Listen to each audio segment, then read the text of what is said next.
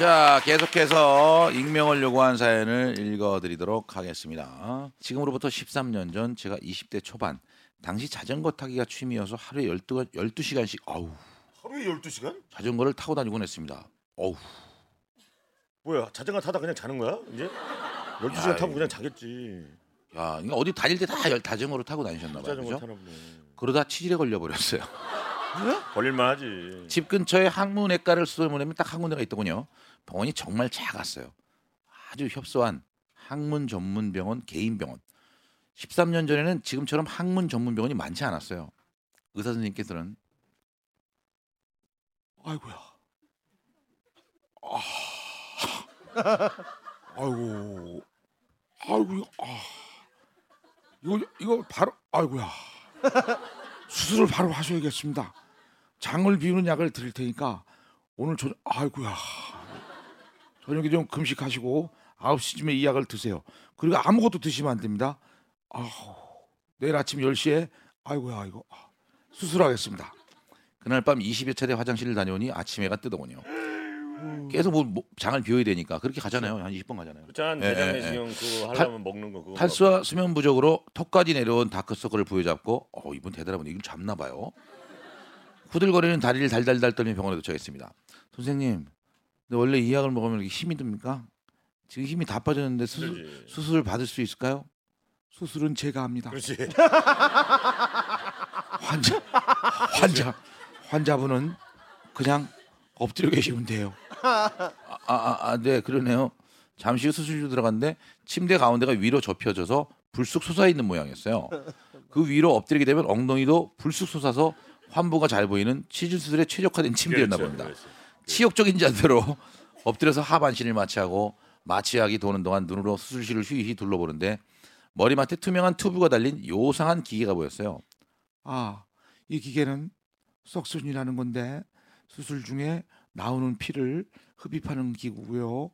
이렇게 켜고 이렇게 하면 끄면 됩니다. 한번 해보실래요? 저는 얼떨결에 켜고 끄면서 아 진공청소기 같은 원리구나라고 이해를 했어요. 본격적인 수술이 시작됐고 선생님은 레이저로 지짐을 하다시 하시다가 저에게 말씀하셨어요. 환자분 간호사가 없나 보다. 간호사가 없나 봐. 환자분 아까 아까 알려드린 거 있죠? 네, 켜세요. 제, 제가요? 아까 속션 기계 켜고 끄는 거 알려드렸잖아요. 네, 켜세요. 제가요 네, 켜세요. 영세한 병원이다 보니 사람을 따로 쓰지 못하고 환자에게 시키는 시스템이었어요. 저는 엉덩이를 내밀고 있는 상황에서 정신을 집중해야 됐어요. 환자 켜세요. 끄세요. 켜세요. 끄세요. 퉁. 처음에 존댓말을 하시던 선생님은 제가 티내지 않고 자라니까 편해지는지 간단하게 말하기 시작했어요. 미치겠다. 온, 온, Off, on, off, on, off, on, off. 그렇게 한 시간에 걸친 수술이 끝났고 문득 궁금해졌어요. 수술 문이 좁아서 침대가 못 나갈 텐데 어떻게 이동하나? 침대를 세워 나가나? 다른 출입문이 있나? 그때 처음에 카운터에서 접수받던 덩치 큰 남자 간호사가 저를 업었어요.